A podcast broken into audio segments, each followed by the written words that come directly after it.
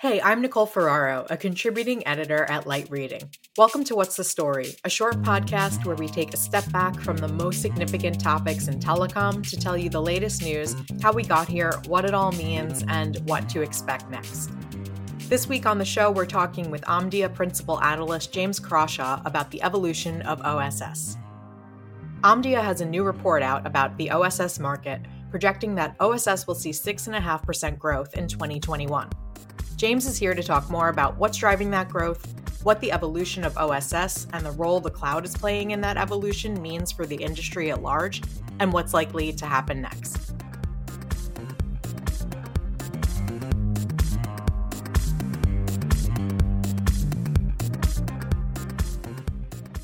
James, welcome to the show. Thank you so much for joining. Thank you, Nicole. It's great to be here. Great to have you. So, what is the story with OSS? Can you give us a bit of background on the pandemic's impact on the market this year and why Omdia is projecting growth for OSS in 2021? The market's down this year, you know, in line with overall spending on telecom technology. You know, the the industry itself, uh, the the you know the revenues that the, the service providers generate, they're also in decline this year, uh, and so everybody's sort of tightening their belts a little bit. Um, and uh, you know, there's still the, the 5G rollouts going ahead, uh, but you know, they have been slowed down somewhat. And a knock-on impact of all of that is that you know, OSS-related investments have also been delayed. You know, they're not cancelled, you know these things just get pushed out a little bit, um, and hence the the decline you know this year in revenues that we're expecting, but a bounce back next year because you know 5G is going to happen. We're, we're all assuming that some sort of vaccine is created that that solves the the COVID nineteen problem, and we're all able to to get back to to life as normal.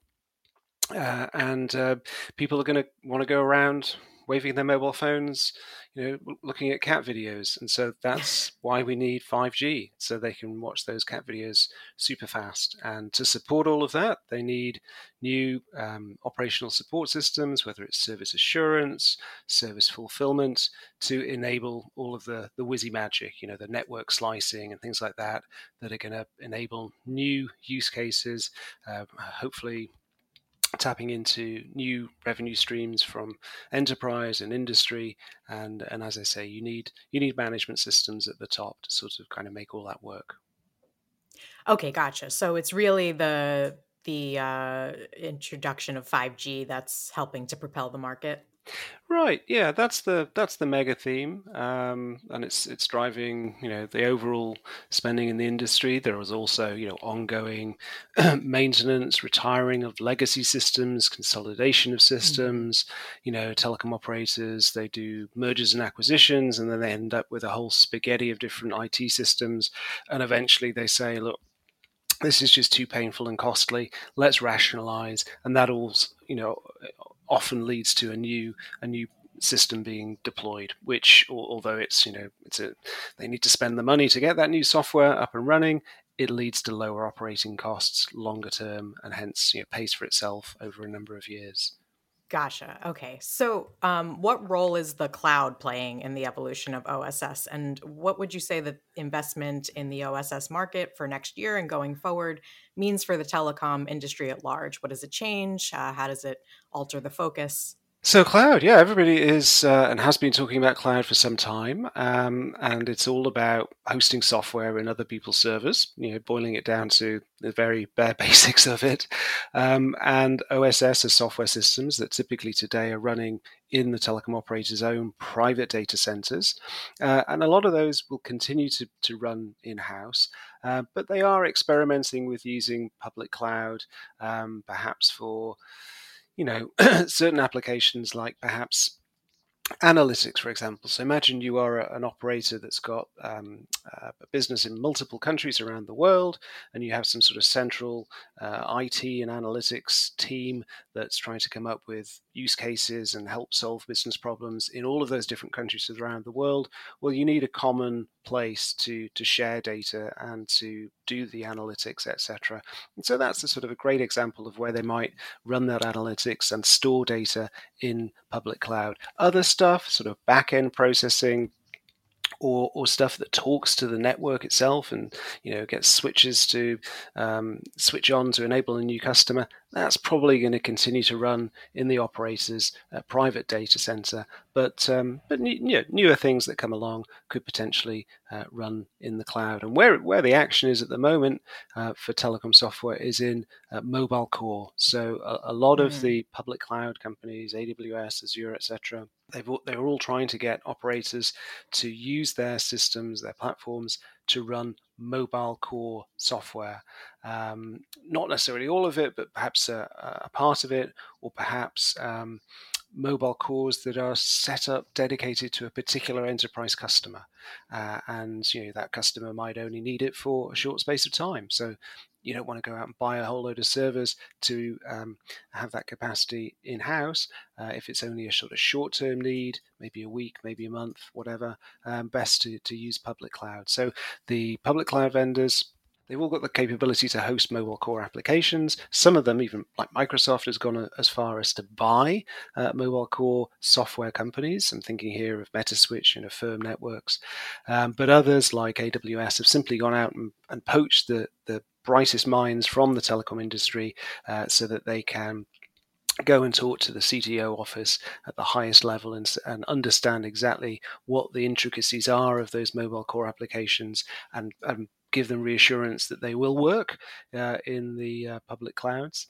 Um, and so that's kind of where you know the action is already. I think we saw something recently from Telefonica Deutschland uh, talking about um, putting um, part of its mobile core for 5G in into uh, into public cloud, mm. and that will drag through other software applications as well. So OSS, not necessarily you know makes a lot of sense to run a lot of it in, in public cloud today. Certain things, like if you've got a service assurance or a network monitoring application, if you've got a monitoring application that's monitoring mobile core and that's running in public cloud, then clearly you want the monitoring solution to run in public cloud alongside it. So there, that's where you could see OSS get dragged into public cloud, with uh, mobile core being at the uh, very much at the at the bleeding edge.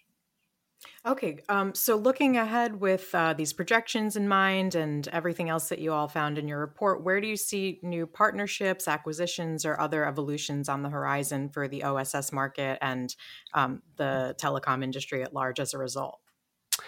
Yeah, so so vendor M and A was one of the themes that we wrote about in in the mm-hmm. recent uh, Omdia report about the OSS market landscape, and uh, it was it was quite funny, really. Basically, all of the acquisitions that that uh, I'd noted in the OSS space over the last couple of years, bar one, I think, all of them were about uh, service fulfillment or orchestration vendors buying a service assurance vendor in order to have the the whole suite, the whole uh, if you like, the whole closed loop capability. So this concept of closed loop is that mm. you're getting feedback from the network about how things are running. If some if there's a problem, then you you send out a new instruction to change something in the network. You know, one switch isn't working, fine. Let's send the traffic through a, you know, a second switch.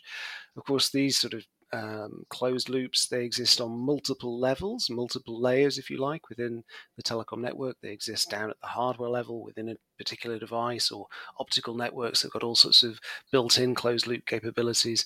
But then what I'm talking about with an OSS lens is the management systems. So the, the service provisioning, the, the service fulfillment systems, they need to be synced up or even combined with a service assurance system to have this this full closed loop. The service assurance system is monitoring the network, detecting faults, detecting performance anomalies, s- sending that information to a brain, an orchestrator, who then sends out new instructions to reconfigure the network to uh, mitigate that problem. So a lot of vendors who had um, these service orchestration solutions or fulfillment solutions have been um, spending not huge amounts, but they've been buying up um, niche service assurance companies in order to to meet that need. Got it. Okay, great. Um, thank you so much for taking the time to talk with me about this today, James. I really appreciate it. It's been a pleasure, Nicole. And uh, yeah, uh, until the next time. Thank you so much, James Crawshaw, for taking the time to talk OSS with me today. You can find a link to Omdia's new OSS market report in the show notes for this episode. Thank you as well to our producer, Tian Fu, for making this episode, and thank you for listening. If you like what you heard, please leave us a review, share this episode with a colleague or friend, and subscribe to the Light Reading Podcast for more interviews and insights from the team. That's the story for now. We'll be back next week.